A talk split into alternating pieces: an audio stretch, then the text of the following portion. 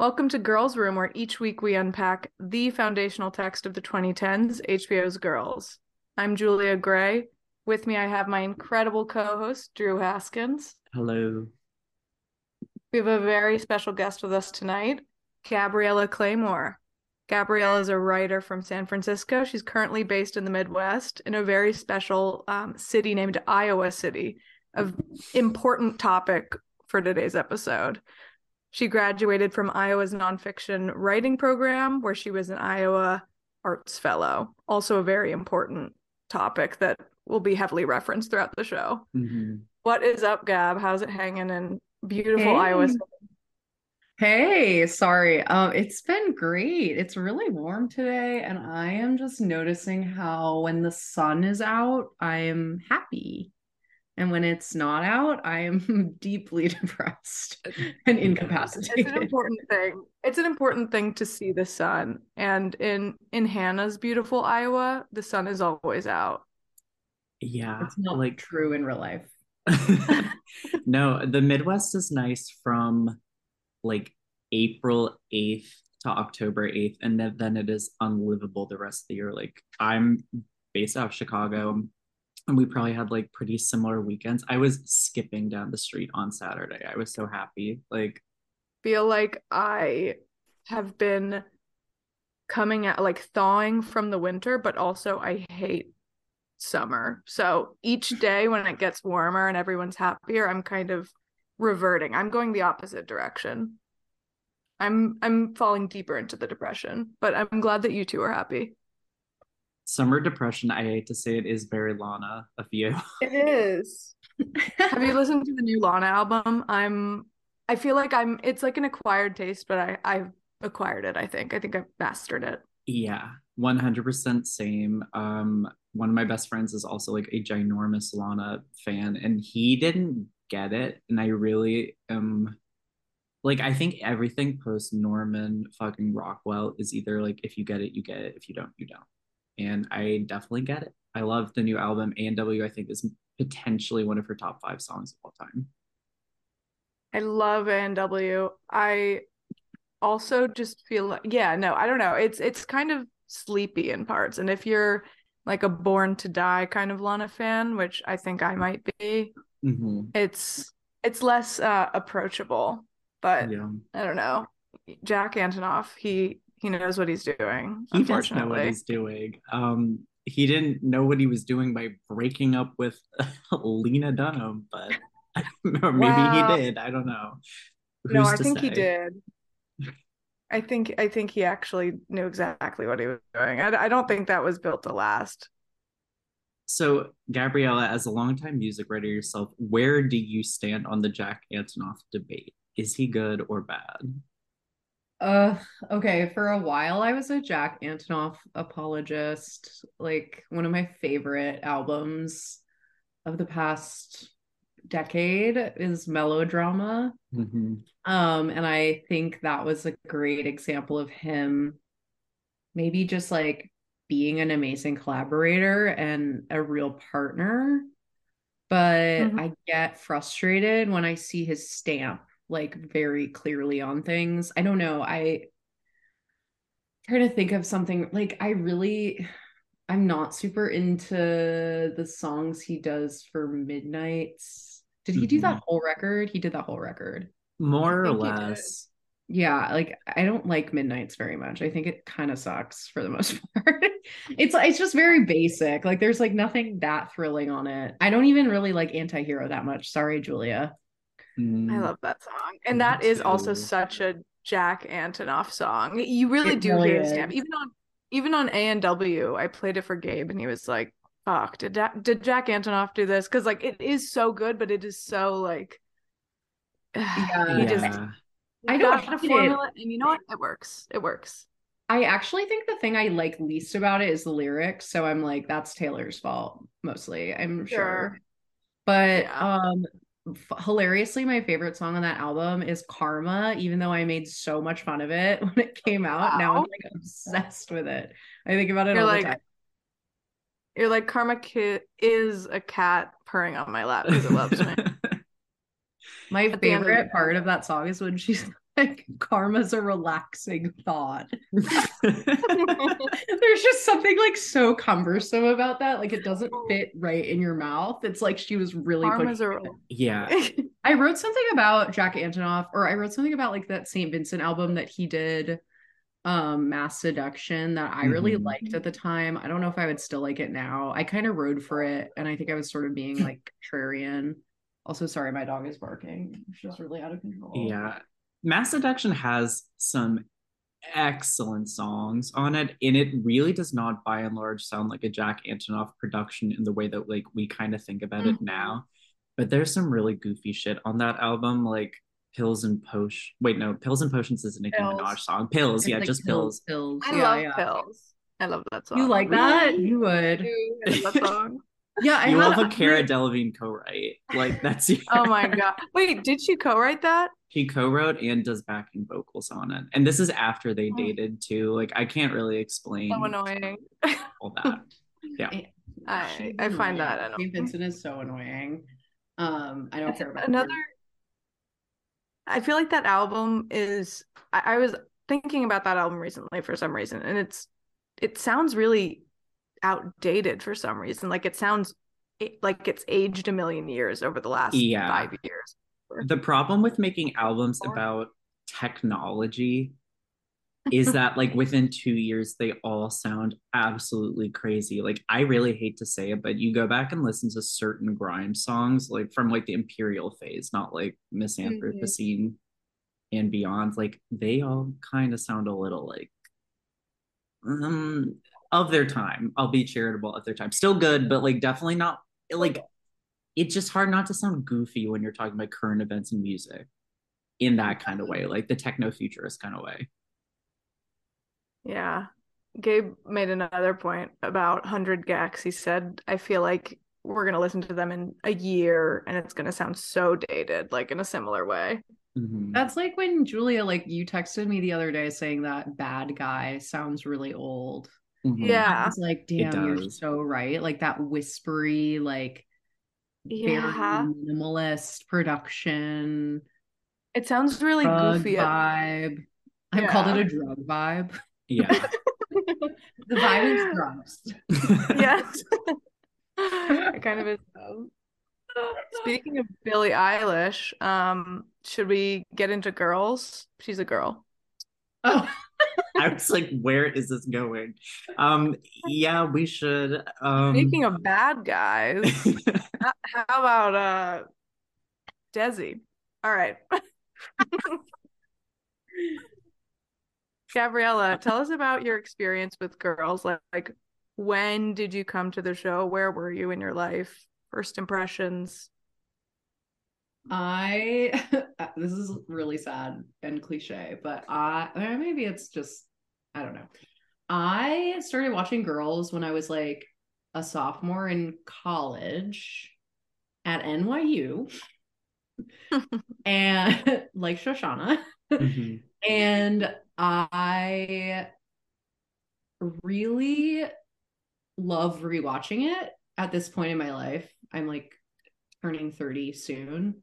And my perspective on all of the characters has changed so much. Like the characters I ride for are different. Like they're the ones that I hated before when I was younger, and like maybe related more to like the messiness of Hannah or Jessa. And I would just be like, Marnie's such an annoying bitch. Like, can't she just relax? And now I'm like, oh my God, Marnie is maybe my favorite of them. Yeah. Like, if I had to be friends with one of them, it would probably be Marnie. Yeah, there was this Twitter prompt going around this week about like, you need to rank the girls in order for all time, and almost all of them had Marnie at the bottom, and I found that shocking and upsetting. I mean, for reasons that like listeners of this podcast probably know already, but like I just can't imagine. I don't see how Marnie could be at the bottom. I mean, I don't know. I think about it as like, who would I want to be friends with? Like, yes, Marnie is like very uptight, super annoying, really embarrassing a lot of the time, but like she's an amazing friend. At least at this point in the show, like, you know, when she comes so early to get Hannah to take her to, like, you know, bring her coffee, and she's like leaving for Iowa, and it's like, of course I was gonna come here and like say goodbye to you. Whereas when I was younger, I think I like to think of myself as like less anxious and type A, and so I wanted to be more of a Hannah or a Jessa, like just like too flighty to like function. But I'm just not that person. And that's since it's a show about friends, I'm always relating it to, well, what are my friends like? What kinds of people do I surround myself with? And increasingly, I honestly, Jessa, in the second episode we're talking about, I was just like, this bitch, like, I would never be her friend. Like, ever. No. Like, I'd meet her and be like, I hate that girl. She gets to shut the fuck up. And I probably think she was fake British. Maybe like this Madonna-ass British woman. Well, she is fake British in real life, too. Like, I was reminded this week that Jemima Kirk is the only one in the Kirk family with an actual British accent. I forgot about that. Yeah. I love her sister. What's her sister's name? Lola. Did you watch, not to go off topic, but did you watch that show Mozart in the Jungle? Mm-mm. It actually rocks. I love it. Lola Kirk is in it. She's amazing. I really liked her last album. I think it's from last year, but it's this like 80s pop country revival album. Like if you like Winona and like Pam Tillis and stuff, like it's really good. I think it came out on Jack White's label, but don't quote me on that. But it's worth a listen if people have not checked it out. The whole Kirk family is very talented. And the third Kirk sister is married to Penn Badgley. Fun fact. No way. Yeah. And she's a celebrity doula. No way. God. Mm-hmm. I feel like that makes so much sense. Yeah. I'm sorry to get also Ben. Oh, I'm sorry, Julia, I cut you off. No, go ahead. I don't want to get off topic, but like everyone is a doula now. That's a thing. Yeah, I'm not.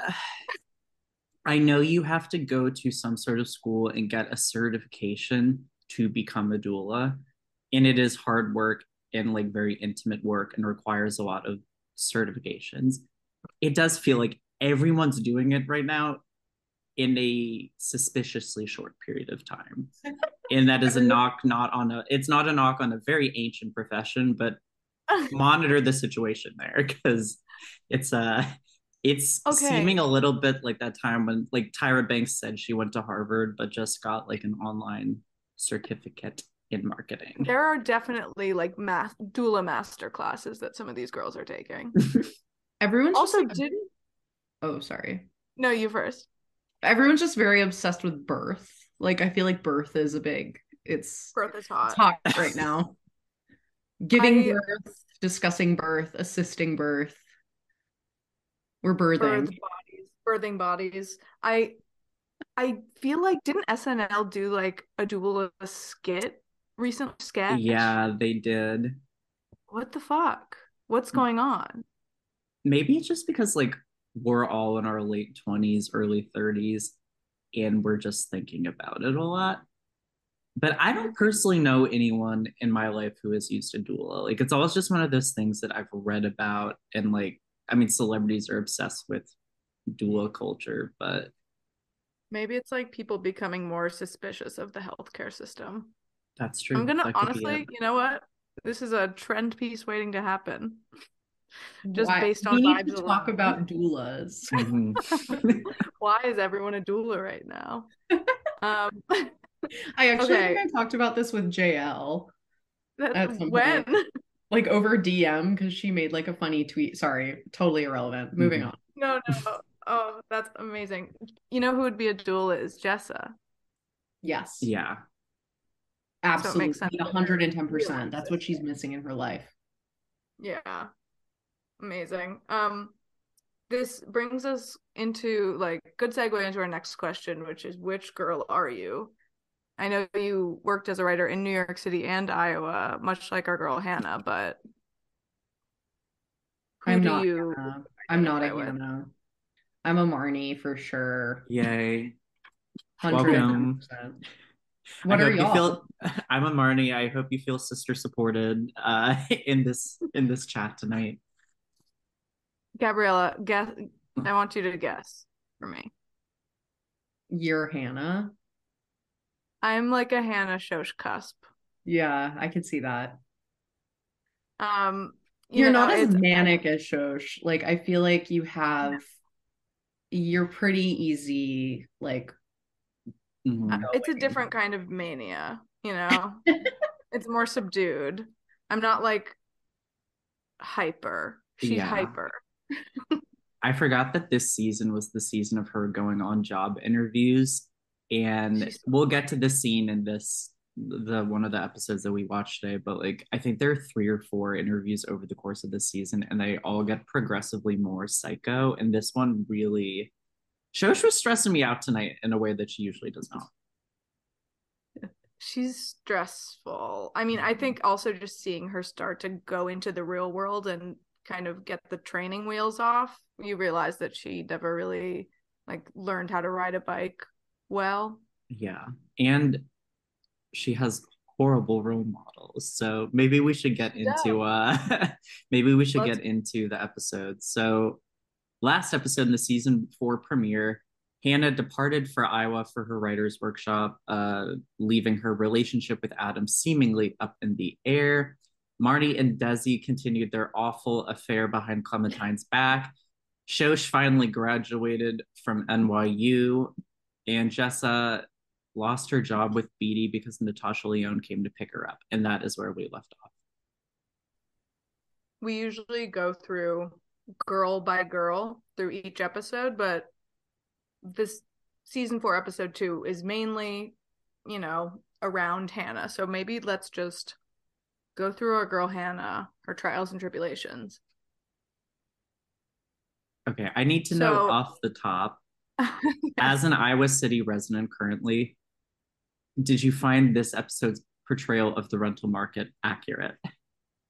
No, it's not. Okay, so I have a lot of problems with this episode. No, not in a serious way, but first of all, it is not shot in Iowa City, like even remotely, which surprised me. I thought that they did shoot it here, but I watched the show so long ago that I like obviously didn't live here yet, so I didn't know that. The rental market here actually really sucks, because the minimum wage in Iowa is extremely low. And because it's a college town, the rents are much higher than they are in other parts of the state. So yeah, it kind of sucks here to rent. And when she gets that house for what, like $600? Mm-hmm. Okay, so that was what? Maybe like almost 10 years ago that this came out? Yeah, they shot this in 2014. Okay, so yeah, no, it still wouldn't be that low. No. Wow. And then she's in the house and she's just like, oh my god, this house, it's so amazing. I mean, I wish it was like that, but yeah, not accurate. You know, when I moved here, everyone was like, wow, like Iowa City, you're gonna be able to find such an amazing place, you're gonna be able to pay for stuff because everything's so cheap. But then it's like you make so little money in Iowa that actually you're still just like at the same place you were in when you lived in Brooklyn, but you're like in Iowa. Well, Iowa City's pretty, at least. I mean, I don't know, I'm biased, but I do really like it. I just Googled why this was not filmed in Iowa City.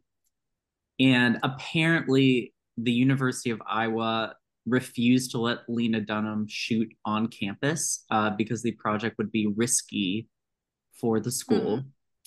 So instead, all outdoor scenes were filmed in Ditmas Park, Brooklyn. So everything you see in this episode is in Brooklyn. Wild. That's what I thought. The scene where she's riding her bike along that path looks like New York. Yeah. And I mean, Iowa City is beautiful. And I feel like the town, what's funny is that the way I feel, I don't want to get too far into this yet, but the way I feel watching it is like someone in the writer's room talked to like 2 people who had ever once lived in Iowa City, like even went there for 1 hour, and then they like wrote the whole show around like those 2 conversations. the way they like name drop all of these places in town, and then they go to those places and it's not the right place. It's like watching this like uncanny valley situation of like the city you live in, but it's like a fake like studio city, you know what I mean? I came into this being like, I can't get defensive about Iowa City because it's so embarrassing and weird to be like that, but I am like weirdly defensive about it. I think you can be. I think you can and should be. No, it was really funny though that like Hannah feels like she's having an eat, pray, love moment for like the first 15 minutes she's there. Like she has space again, which like I can attest to, like moving to a bigger apartment truly is like night and day. Your life will change forever for the positive. Like I get that, but her like eating grapes in the sunshine and like having shelves for like curiosities and knickknacks or whatever she says, like it's like, of course she's gonna like throw herself into it for a little bit and then immediately just reject it completely. Yeah, and I should clarify about the rental market. Like, obviously, your space is a lot bigger than it would be. I mean, I live in a small house. This is my office that I'm talking to you in right now. And that's very lucky, right? It's not like, oh, it's horrendously expensive. It's just, it's not that cheap. You know? Yeah. I kind of figured. It, you know, and then in the same way that shows love to show you New York apartments that are so big that, you know, Hannah or whoever could never really afford. I feel like they do this just maybe to drive home the fact that, you know, we're not in Kansas anymore. Mm-hmm. But I love her. Kansas. What? Or like we are in Kansas. We actually are. We are. We're in Iowa, but it's Kansas. I love her touring the apartment with Marnie over Skype. That felt very sweet. She says, like, can you believe it took me 3 minutes versus 3 seconds to show you my apartment? We kind of realized that Adam and Hannah have split up because after talking about, quote unquote, 20 things, Hannah feels okay to ask, how's Adam? You know, where's he been? What's he been doing? And Marnie doesn't really take the bait. But I also, I love their conversation here. I love Hannah saying we should all move here and start the revolution. Kind of a callback to when she said the exact same thing about Michigan. A very kind of New York, like, state of mind. Yeah. And like, I do like that Marnie is like genuinely excited for Hannah about this. I mean, I think this is the only time we actually see Marnie in the episode, but like her making a scarf for Desi too, and Hannah being like, you are acting like a mistress right now. Like it's nice to see their relationship kind of like settling into something a little bit more. Like they've been through it, but like this felt like a very nice friendly moment, at least. The scarf moment was like, okay, that's what I can't relate to with Marnie is her like really pathetic relationship with men. Like she is so desperado and sad all the time and I can't handle it. Yeah. She's also just like painfully twee in this way. Yeah, like we'll get into the next episode too, but everything she wore this episode felt like such a costume, and I like this like free people thing she does around Desi is so, it's like 2012 like Lita chunky boot Tumblr, but like 3 years too late, and it's hard to watch a little bit. Like it can be hard to watch. So fashion scarves galore. Yeah. The like floor length jersey maxi dress she wears to perform at jazz brunch with like that little feather hair clip thing was the saddest look. She loves a stretch fabric. Yeah. It's and like she was in like a teal jersey dress again, which is her like armor essentially. Like throughout like season 1, 2, 3, and 4, she wears some sort of like teal or turquoisey jersey dress. And I'm just like, how many of these do you have? Like, you only need one. Sorry, go ahead. Oh no, you're fine. I'm sorry. I was just going to say she's someone who heard the advice, like, if you find something that looks good on you, buy like 5 versions of it, and really took it to heart. Wait, this episode has one of my favorite quotes ever, which is what Jessa comes to. Okay, I do love Jessa for like what she says. Maybe I would let her be in my friend group as like a tangential friend. Like, she can come to the bar.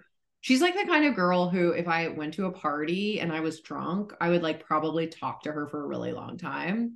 But if I like just met her in my daily life, I would be so annoyed by her and I wouldn't want to speak to her. But when she walks into the jazz brunch and she goes, "What's up, necrophiliacs?" She has an effortless humor for sure, and is very charming. And when she calls, when she calls moving to Iowa pussying out, I was like, that's true. No, like, going to grad school is quitting. Like, you're quitting life. You're saying, I can't do this anymore. Yeah. I need to go be a child again. I need to go be a baby with like a daddy who takes care of me, and that's the university. And my friend Jordan, shout out to Jordan, he used to say that he wanted to open a bar in New York called Grad School that stayed open later than all the other bars, because grad school is where you go when you don't have anywhere else to go. Yeah. That's so funny. That's a really good. You should keep that going. Yeah. I mean, still think about it. Oh my God.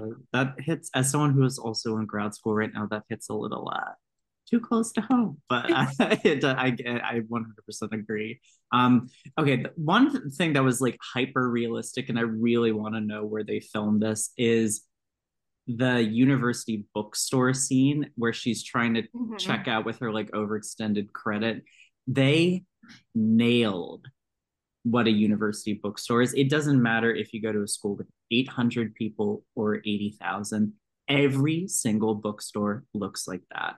And like has the same like horrible cashier. Like, somehow there are always 6 people in line behind you, like no matter how busy or empty you think it is. Like, it's, this made me like my hair, the hair stand on end on my arms. Like, it just, this was so funny though. Her being like, call Amex, and him saying, I don't want to.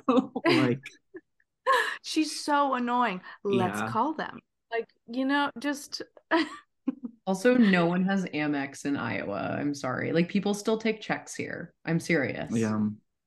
And no one who is in her financial position has Amex. That's an expensive credit card. And she says it herself. She's like, I'm not living off the teat of my parents. I'm in grad school. And the guy's just like, fuck out of here. Like, and then she pulls out the American Express that's linked to her parents' account. Oh my God. She, I also love someone buying books in front of her, and she goes, must be nice to have your parents paying for all your shit. like as if her parents weren't paying for all her shit up until like 2 years ago. Oh, such a painful scene. Yeah, and her saying she was buying nuts for brain food too. Also, I was just like, Jesus Christ. She's in student mode. So she goes over to the Writers Workshop house, like Victorian house, and meets Chandra, who is like a second year in the program with a severe bob. Who's like, you don't need to lock your bike. We're in Iowa. No one's going to steal your bike. And she's just like really unnerving.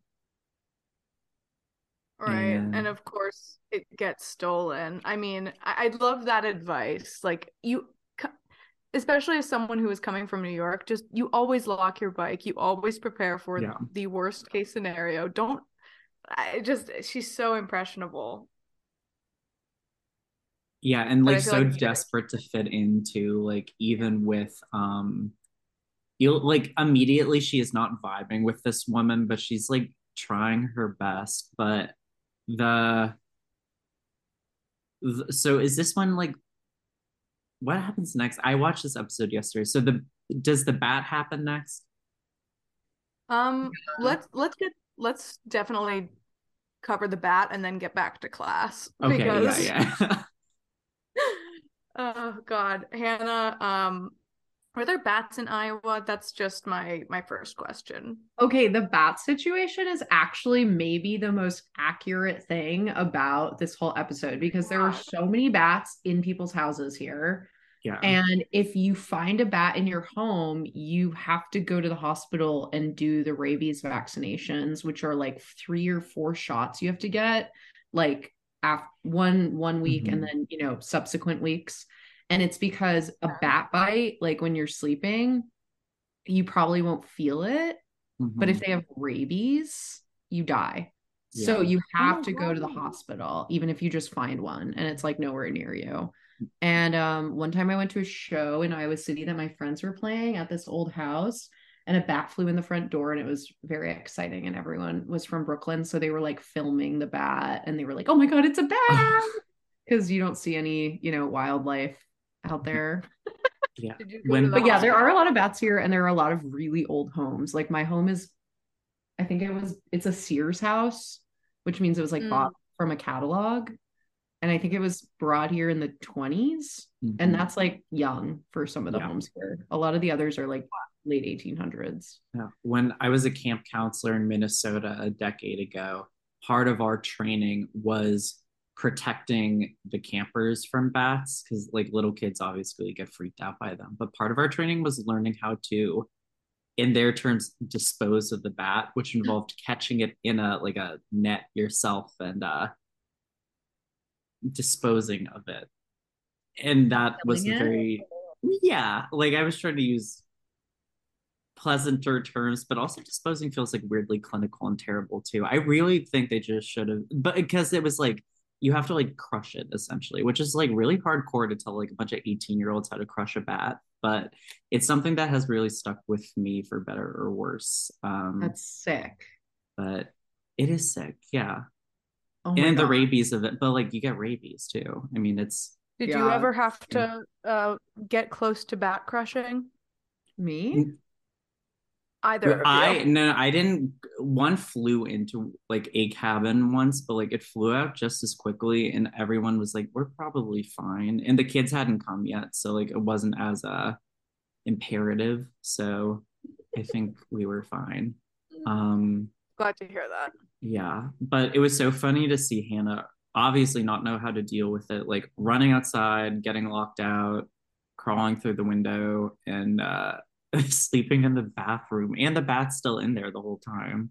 And then she wears her jammies to class. Oh, that's chevron pajama pants.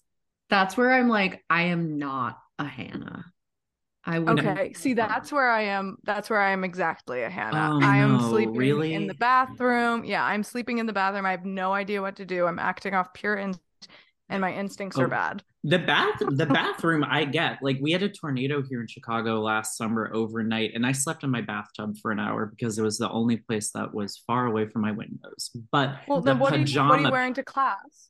Well, I wasn't going to class at that point, but I just don't understand any sort of pajama pant culture outside the home. Like, no, it's something that you could barely get away with in undergrad, and as a grad student, you should, like, there's not a principal's office for grad school, but like you should have to go to the principal's office for that. Like, it's offensive. I think I would just wake up late and panic and just run and not think about it. Like, I think I would be too scared to go back into my room and change. So I'd be forced to pajama pant it. Yeah, I just looking at that whole outfit, the like sweatshirt like hastily thrown over the whole like pajama set or whatever, I was just like, you have to get it together. And she doesn't. Go on. Sorry. I think we're all about to say the same thing, which is that she looks horrible in these episodes. Like, yes, yeah, like Hannah never, I'm gonna be a bitch, but she always kind of looks like shit, but she looks like really fucking bad in these episodes. Yeah, like I'm just like shit warmed over.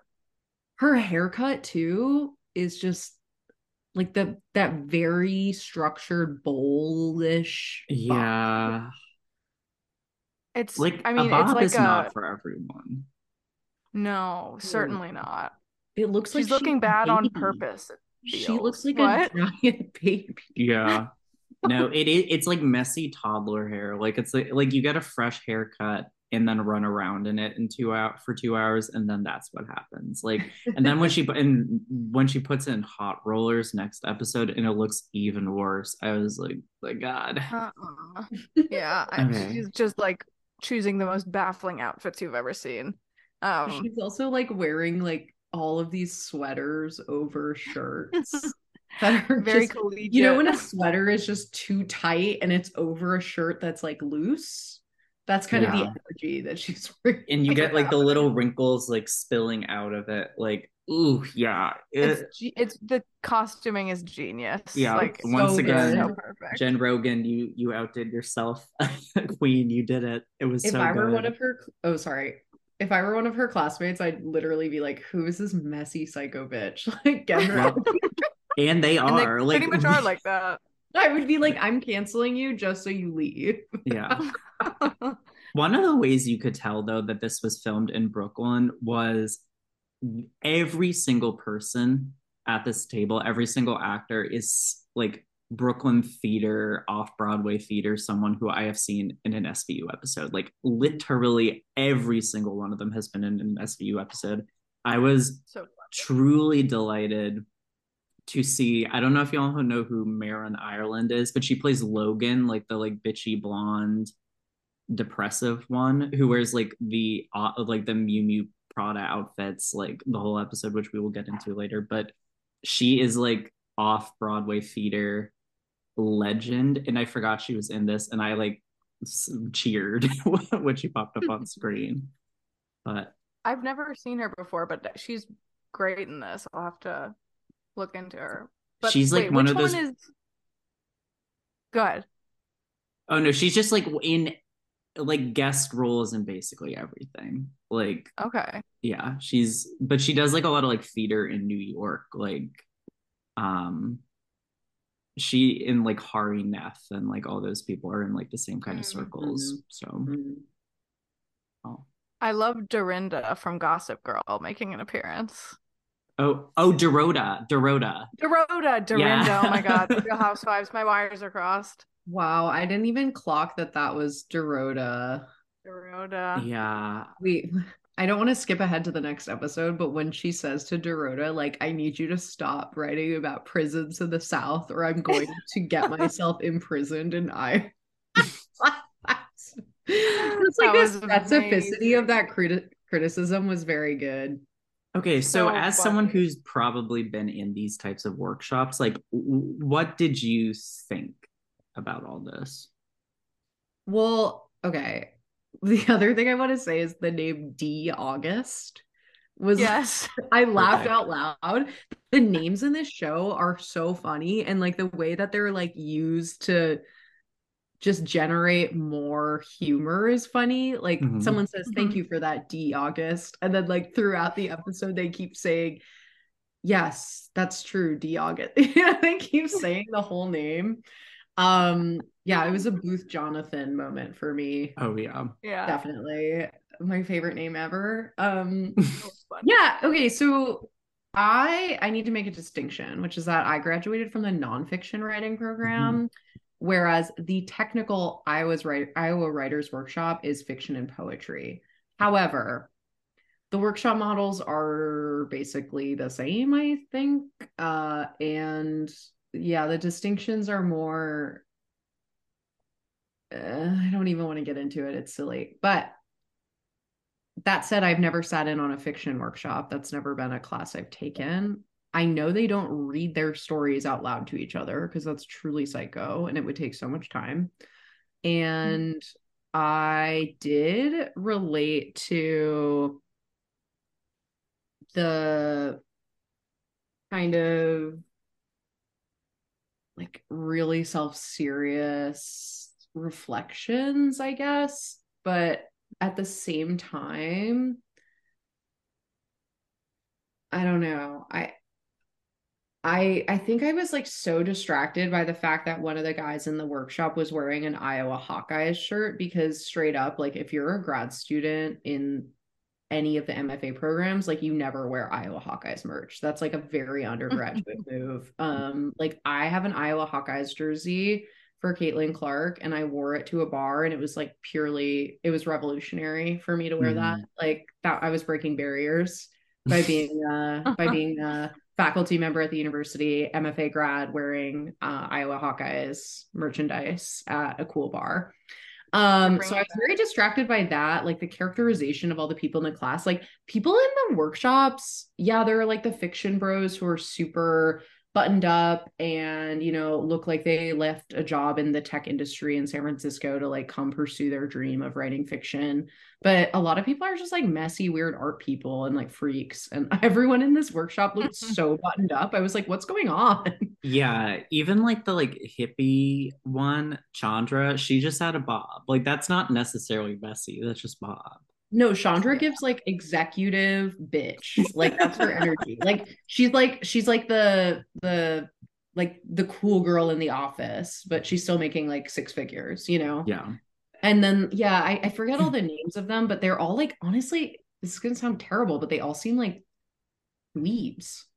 Yeah. And I'm like, I don't know. I think I feel like when I came to school here, I was like scared as hell and intimidated by people in that room.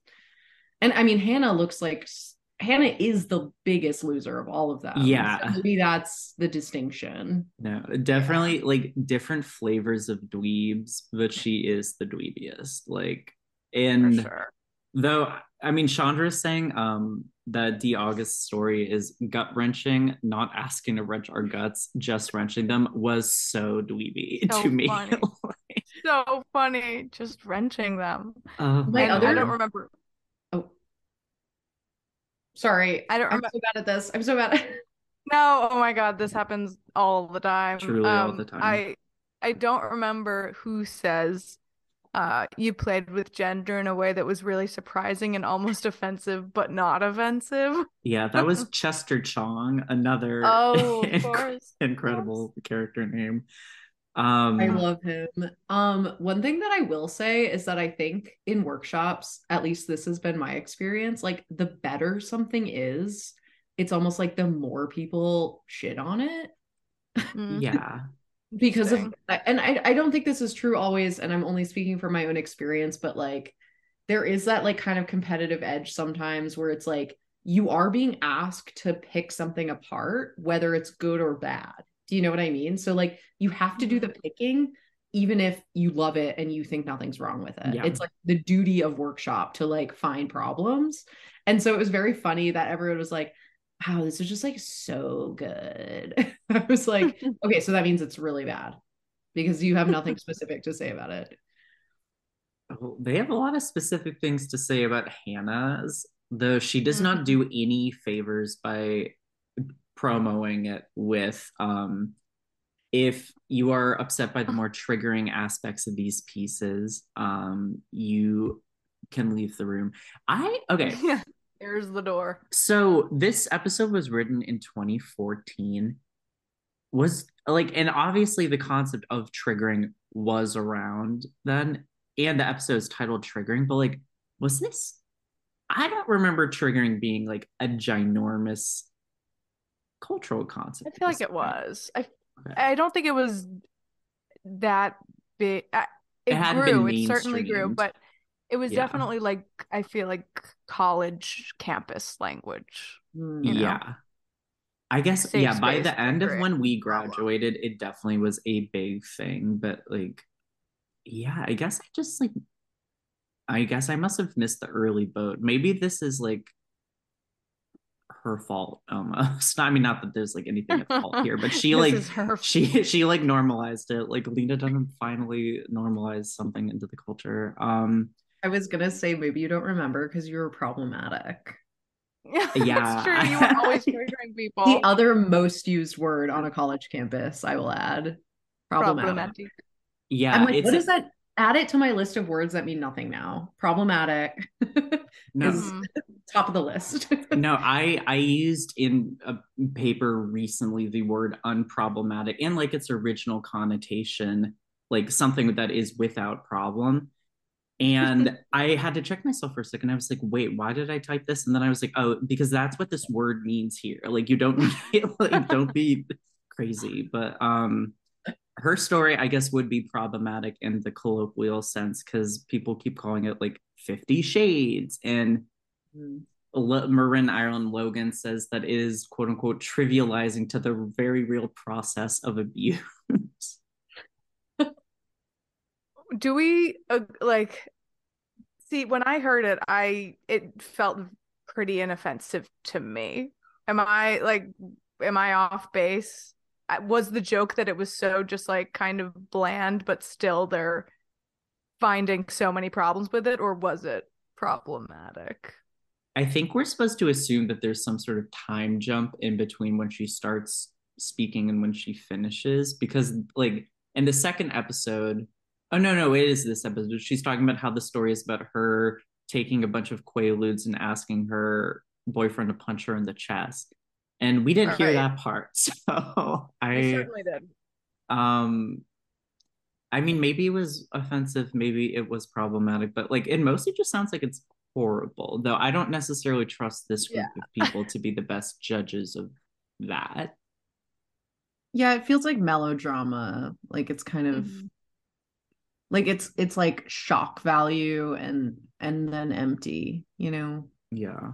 I don't know. I could see, I'm like, I could see why that girl said it was triggering. No, I think the tone of workshop now is, if there's like physical abuse in something, you should tell people, like, just a heads up, you know? Yeah. But I also was confused by the kind of like brevity of it. And I'm sorry, I watched it yesterday.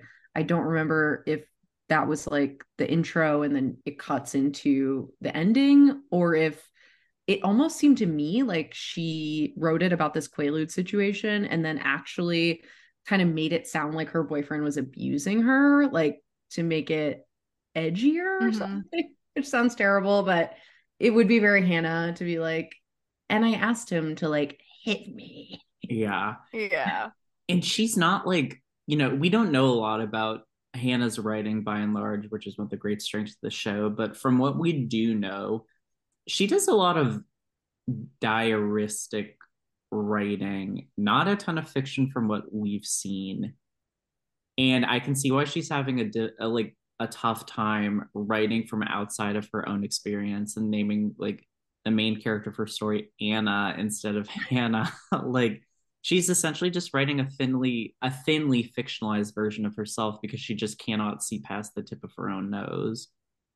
That's like the thing about the workshop that felt the most weird, was how everyone kind of said, oh, this is obviously about her, because the workshop model is supposed to, I mean, even in nonfiction, like you're supposed to address the person, the writer, as like the narrator, you know, like not kind of assuming that the person who's telling the story is necessarily the person who's had the experience. Yeah. And so like the fact that they raised that issue was weird to me, only because I know that's true in like every workshop setting. Like that's not like a conversation that's really allowed to happen. I have a funny story about this, but I don't know if I should tell it on the pod. Feel free if you cut it if you want us to, but okay, definitely there's a legendary story in Iowa City about a poetry workshop wherein one poet wrote a poem that was very clearly about another poet in the workshop, in which the other poet was referred to as a witch whore. Oh my god. And it was like very obviously like the poet wrote it about this other poet, and like no one addressed it. They just had to like keep talking about it as if it was just a poem that like no one knew what it was.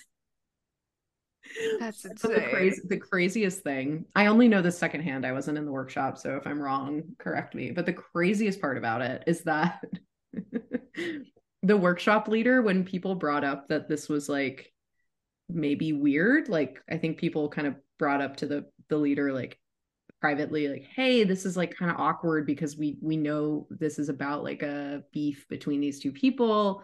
How do we kind of deal with this?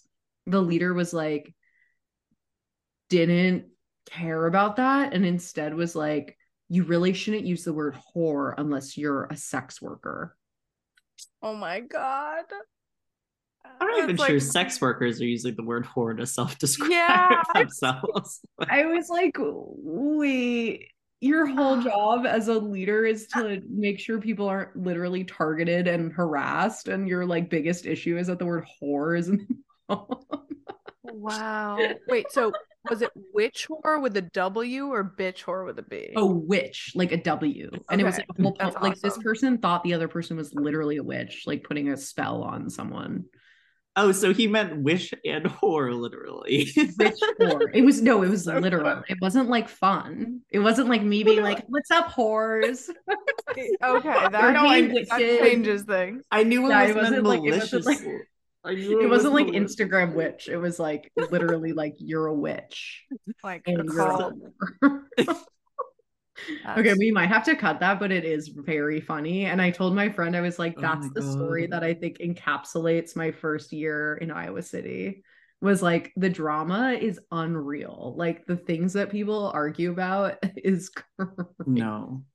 I think COVID fixed a lot of that. I think COVID sent everyone into their little den to self-reflect, feel depressed and lonely, and now I think everyone plays a little bit nicer, but it was rough. Yeah, like, you just need some time away to get some perspective on yourself and the real issues at hand. Yeah, yeah, like, why are you into witchcraft? Yeah. That's the real issue. I'm just so, I hate the like Instagram witch vibe. It sucks. It's so dumb. It's a bit much. The scene from this episode, very doula energy. It's very everyone so who's becoming a doula as a 30-year-old was an Instagram witch. I mean, maybe it's like one of those dual degree programs where you can get the certificate in being a doula and get the witch one while you're at it too. Yeah, 2 for 1. You only do an additional semester and you're a witch too. Not that there is anything inherently witchy about being a doula, but like, that's, you know. The Instagram witch to doula pipeline. The scene from this episode that really made me be like, oh, Hannah girl, you need to get a grip, was her at the bar with Logan accusing her of being a domestic abuse survivor and like telling her, that's why you can't accurately assess my work, because you're too like deep in your own trauma. Horrible. Yeah, that I'm sorry, like, my only way of reviewing this episode is just talking about how confused I am by the depictions of like real places. So like, that bar that they're in is called the Fox Head, and I'm actually going to get canceled for this, but it's like the worst fucking bar in Iowa City. I fucking hate it. It's cash only. It's literally in an old trailer with like the shittiest bathroom you've ever been in. The soda gun doesn't work. There's no carbonation. And in the show, it's like this gorgeous, like old tavern, you know? But yeah, I mean, what she said was really funny. Oh yeah.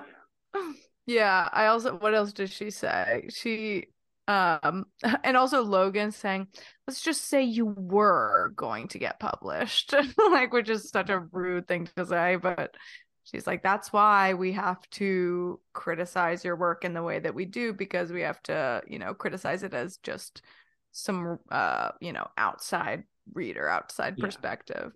Hannah also says that go ahead. Hannah also says at one point, someone, I think Logan says, TMI Hannah, and she says, there's no such thing as too much information. We're in the information age and we're all here to express ourselves, which I thought was, it's just like the Lena Dunham grand thesis in a nutshell. So funny. The personal essay reigns supreme in her body of work. So somehow after that interaction, she breaks her phone, calls Shosh and Jessa on collect call. It was so funny watching Shoshana try to navigate a collect call. Honestly, I'm her though, because I don't think I would know how to like receive one of those either. I also thought, I don't know if either of y'all watched Scandal in its heyday, but for all my Scandal heads out there, it is so funny that Shosh ships Huck and Quinn, the most toxic character pairing, romantic pairing I've ever seen on television. Like so funny to me. And then she calls her parents, who are too busy with Scrabble. But I was happy to see them. Yeah, I love her talking about her new friends, just making up names, including Ranchny, Nagasaki, and Cher. So funny. And she asks, like, I literally wrote those down. I have it on my pad of paper. Funny. Ranch, Nagasaki, and Cher. I love that she asked, like, is it normal? This honestly made me laugh out loud, just the tone of her voice. Is it normal when you get to a new place to think about suicide for the first time ever? And her parents are so distracted, like, yeah, sometimes you get, when you're on the top of a building, you think about throwing the baby off, and that's just what it's like. You're like, all right, we gotta go. How much have y'all talked about her parents on this podcast? Incessantly, but for good reason. Like, they are incredible. Just incredible. Amazing, they are a trip. I don't know. I guess I know parents like that who are just like incredibly willing to continue to pursue like their child's incompetence and like help them. I know. But it's crazy. Like at a certain point, I'm like, she needs to stop calling them. Sorry, I guess she is talking about like suicide, so I should be a little bit. No. Also, it's like with Hannah, it's like nothing is ever actually as dramatic as. No, they definitely know. They know how to deal with her shit at this point too. Like the suicide comment does not even faze them whatsoever because she doesn't register. Just like said, she is so drama-rama.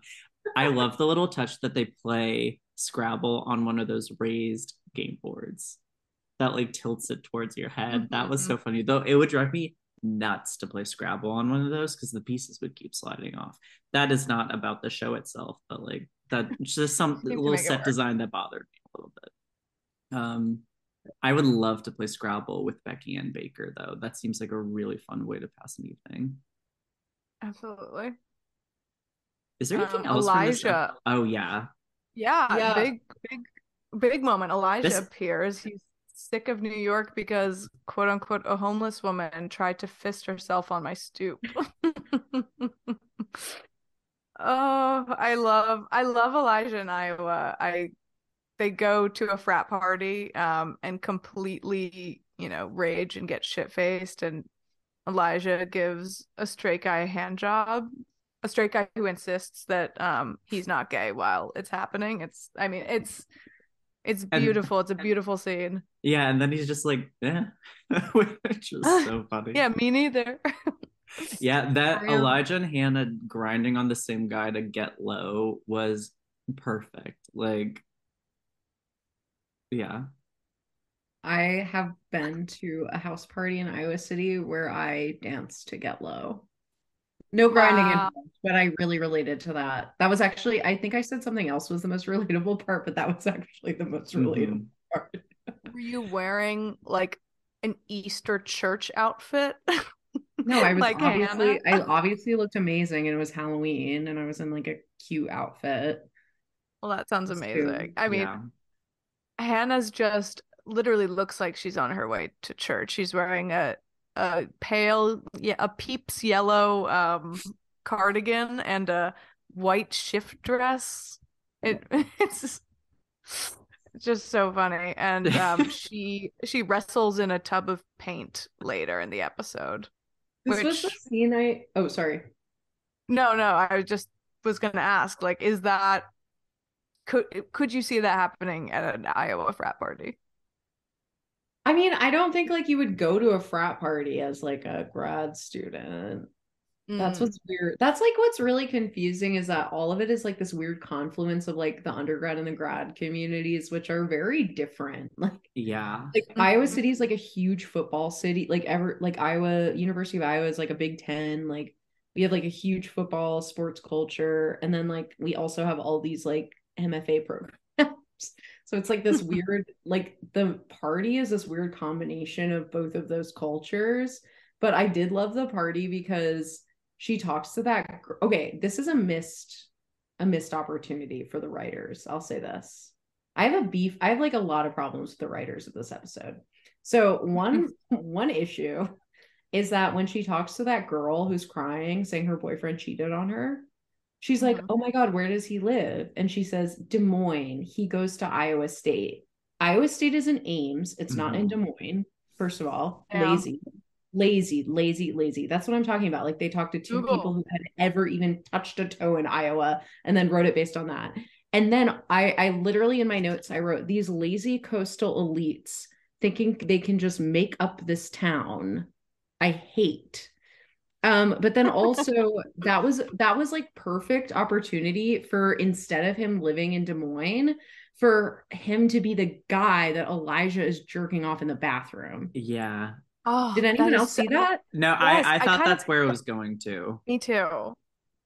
That's so funny. Yeah, that's kind of what I thought was going to happen. Because she's like, where is he? Where is he? It's like, what if that was the encounter instead of like this weird paint pool thing that like I've never seen happen ever in college. Yeah, I mean, not to out myself as problematic again, but unfortunately I was in a fraternity in college that unfortunately did do jello wrestling as major event every fall, so yeah, I'm a little too familiar with that.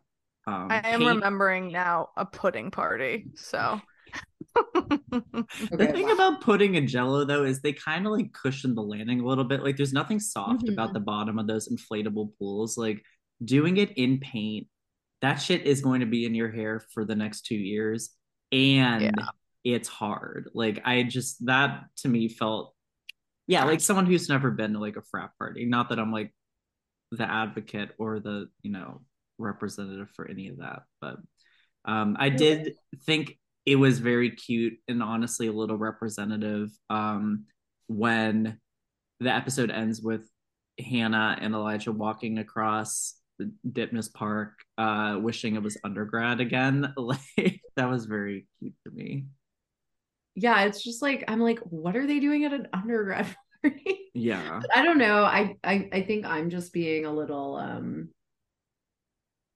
like I have my blinders on. Like I'm pretty sure if you went to like any of the parties I've gone to in the past 4 years living here, you would just be like, wow, it's just like a bunch of drunk college students. Yeah. There's no differentiation.